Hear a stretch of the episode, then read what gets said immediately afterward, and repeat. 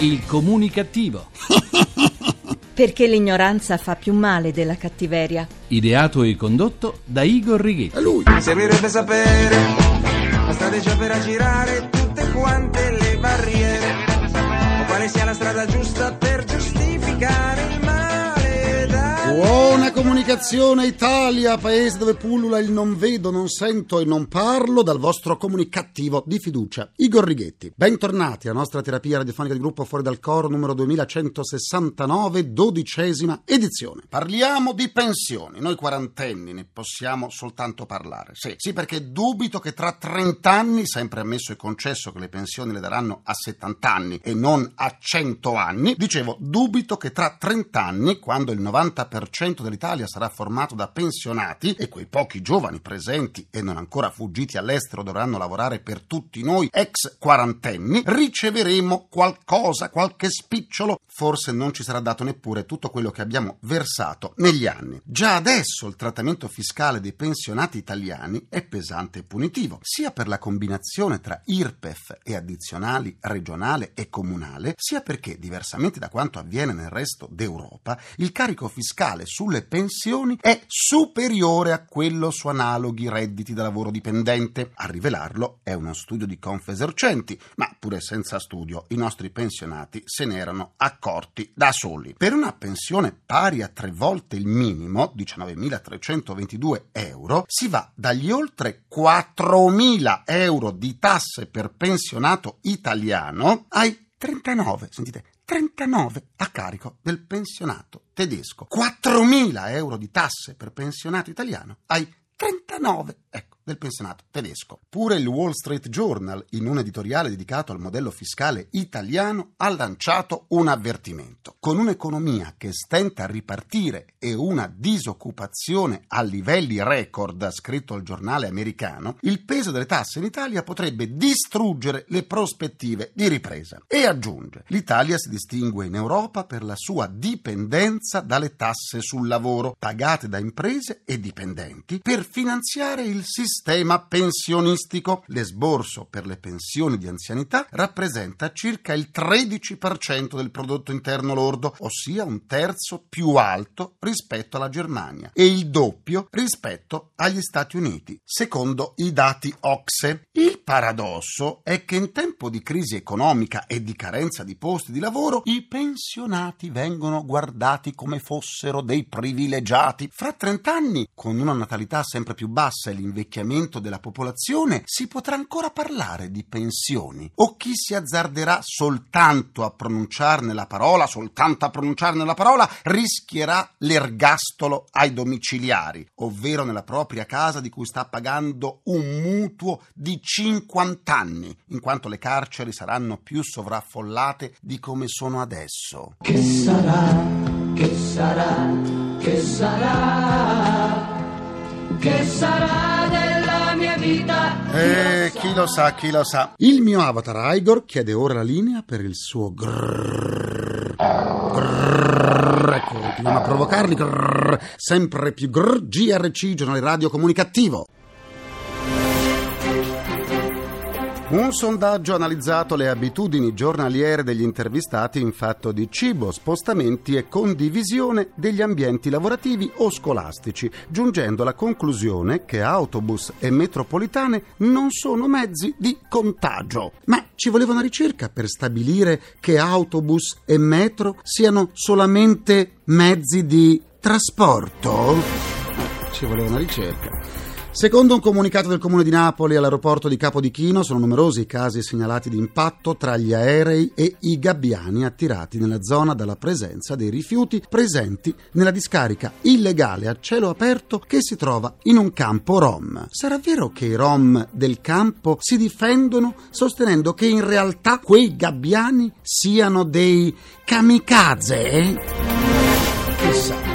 Secondo le statistiche di un rapporto di Banca Mondiale, 600 milioni di indiani, ovvero il 53% della popolazione, non hanno a disposizione servizi igienici e sono quindi costretti a fare i loro bisogni all'aperto, con gravi conseguenze per l'igiene e per l'ambiente. Quindi, se vi capita di andare in India, pensate di essere in Inghilterra e portatevi l'ombrello, non si sa mai.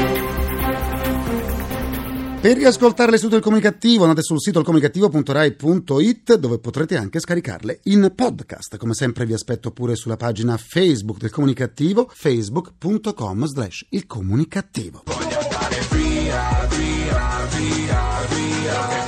No, no, no, restate sintonizzati, eh. Continuiamo la terapia. Sempre più italiani lasciano il nostro paese per andare a lavorare all'estero. Il dato emerge dal rapporto ISMU sull'immigrazione. A causa della crisi economica sono più quelli che emigrano di quelli che arrivano. Non soltanto, a emigrare sono soprattutto giovani e laureati. Questo sì che è uno spreco gigantesco di denaro speso per farli studiare e di mancate risorse intellettive per il futuro. Il nostro paese dunque è tornato a essere paese di emigrazione.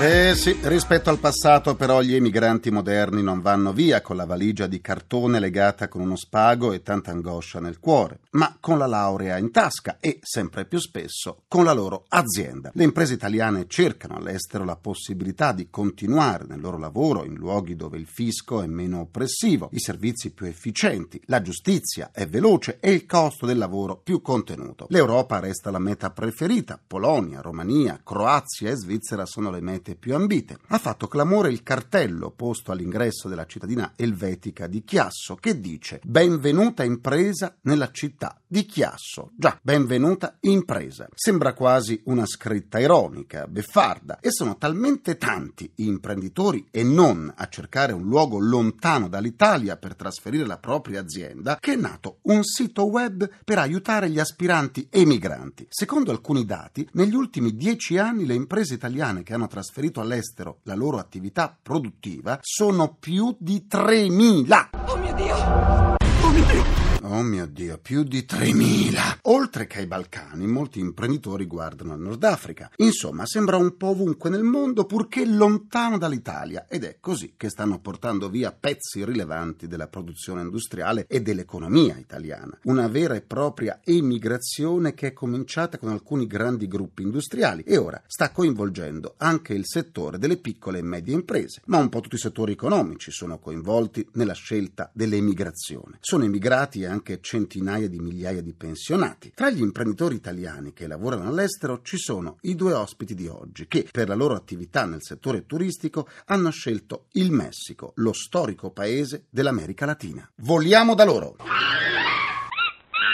Le nostre due mascotte evasione fiscale annunciano l'ingresso dell'imprenditore nel settore turistico in Messico a Playa del Carmen, Giuseppe Crapanzano. Buona comunicazione! Buona tutti voi. Quale rilievo dà il Messico all'attività turistica e come interviene sugli imprenditori del turismo?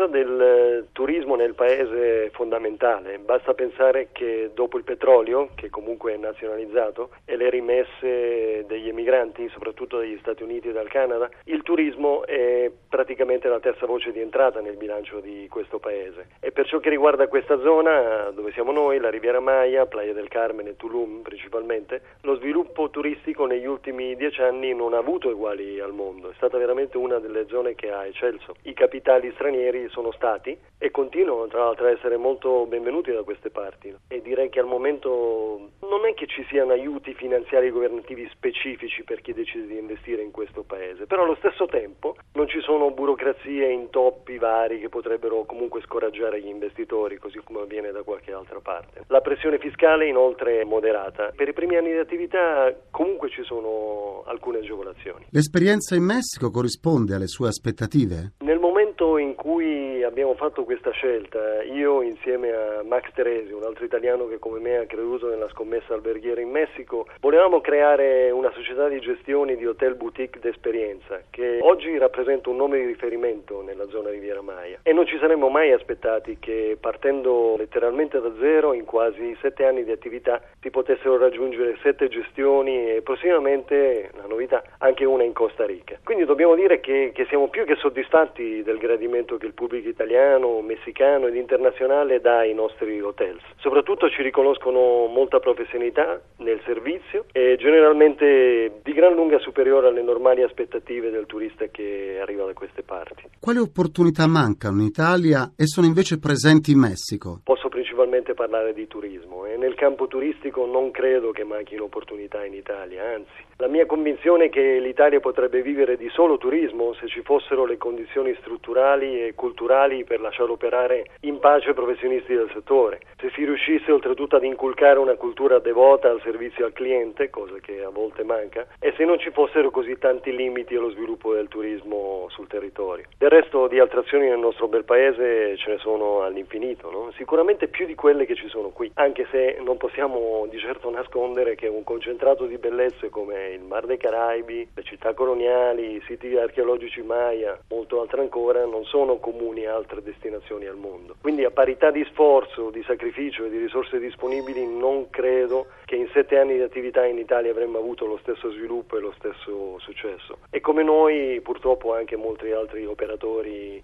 nazionali e internazionali che decidono di avventurarsi, forse qualcuno anche in maniera un po' improvvisata, in attività imprenditoriali in questa regione del Messico. Carmen è ricca di imprenditori italiani. Sì, continuano ad esserci arrivi eh, in virtù di questo esodo, di questa mancanza di opportunità che probabilmente in questo momento si sta respirando in Italia, a tal punto da spingere anche le autorità locali ad inasprire un po' quelle che sono le leggi di immigrazione, no? quindi non solamente extracomunitari in Italia, se no che anche noi qui ci potremmo anche sentire un po' extracomunitari. Quindi per essere qui in Messico legalmente bisogna rispettare determinati canoni che non, non riflettono più la semplicità che c'era un tempo. Eh. Però è anche giusto che sia così, forse per evitare un po' di improvvisazione nell'imprenditoria. Grazie a Giuseppe Crapanzano, direttamente da Playa del Carmen in Messico e buona comunicazione. Buone comunicazioni a tutti voi e vi aspettiamo numerosi quest'inverno freddo in Italia. Eh. Do la buona comunicazione a Livio Farinella, anche lui imprenditore nel settore turistico in Messico, a Cancun. Buona comunicazione a tutti. Perché il lavoro in Messico? Nel mio caso ho sempre sognato di trovare un lavoro appassionante in un posto in cui si potesse vivere bene. Non è stato facile lasciare l'Italia, ma per me è stata una scelta quasi obbligata. Mi sono reso conto che se volevo creare qualcosa di mio sarebbe stato più facile farlo all'estero. E così, dopo anni di intenso girovagare e di esperienze lavorative intense, il Messico ha rappresentato l'alternativa ideale. Una realtà in cui ho potuto creare un'impresa turistica ricettiva e in questi anni è cresciuta in maniera costante. Al tempo stesso poter vivere in un posto sotto certi aspetti unico, non solo per le spiagge bellissime di Cancun e Playa del Carmen, ma anche per il clima e per la gente che ci vive. Lei organizza molte escursioni per tour operator italiani? Sì, noi eh, effettivamente ci dedichiamo soprattutto a questo, organizziamo escursioni e circuiti in tutto il Messico, soprattutto nella zona del sud-est, quindi nella zona dello Yucatan e del Chiapas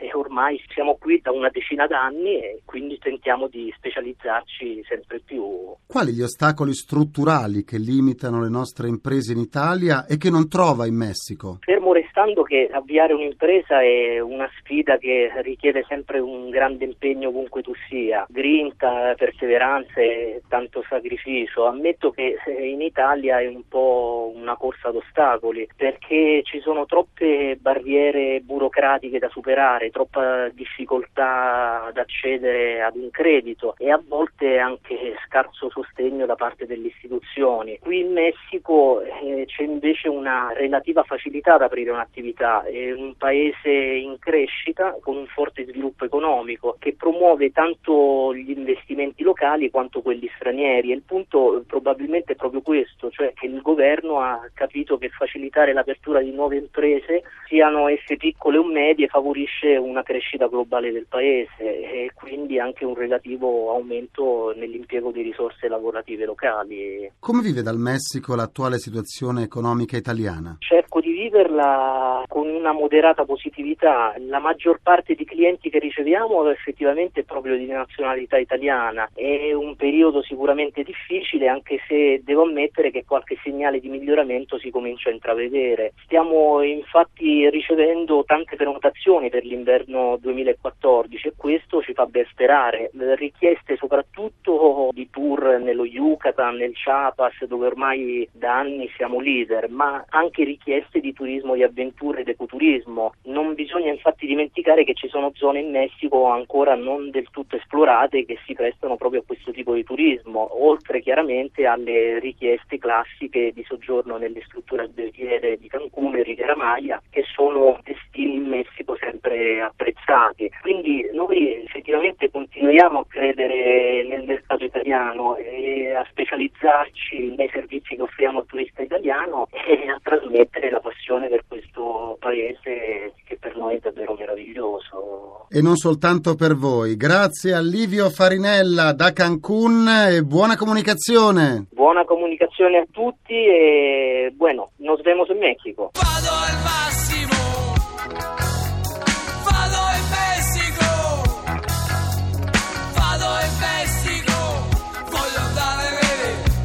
allora andiamo a vedere, concludo anche questa seduta con il mio pensiero comunicativo. Scontri a Roma durante la manifestazione dei Notav organizzata in occasione del vertice italo-francese tra il premier Letta e il presidente Hollande. Perché dopo Zidane e Materazzi tutte le volte, tutte le volte che c'è un incontro Italia-Francia ci deve essere il rischio di un colpo di testa? Perché? Già. Ringrazio i miei implacabili complici Vittorio Lapi, Valtteri Ghetti, Carlo Pagliaio, ringraziamento a Francesco Arcuri. Alla console, alla console, alla console. Alla console tra gli immancabili Folletti, folletti. C'è Antonello Piergentili. La terapia radiofonica quotidiana del comunicativo tornerà domani, sempre alle 14.44, minuti primi, secondi a nessuno. Buona comunicazione e buon proseguimento dal vostro portatore strano di comunicattiveria. Igor Righetti, grazie Lina al GR1, a domani. Il comunicativo. Perché l'ignoranza fa più male della cattiveria. Ideato e condotto da Igor Righetti.